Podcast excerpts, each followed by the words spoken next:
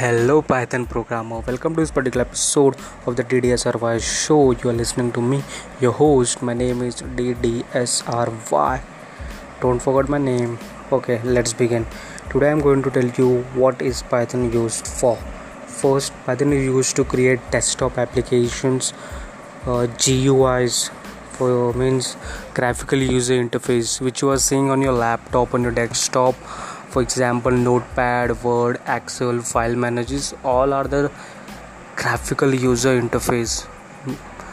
Uh, in python you can also create file managers notepad all other web application gui you can create in python. And second you can also create uh, websites in python by using django django framework then the third is software development. You can also create the software fourth data science. Python is also used in data science. Fifth machine learning. Python is also used to teach machine to how to perform a task. That's uh, great. Okay and the last is ai artificial intelligence. Python is also used in artificial intelligence.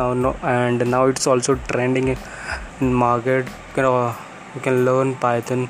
This all are the use of python. Desktop application website software data science machine learning ai all these things python is used. I hope you have understood. Thank you for listening. Have a good day. Bye bye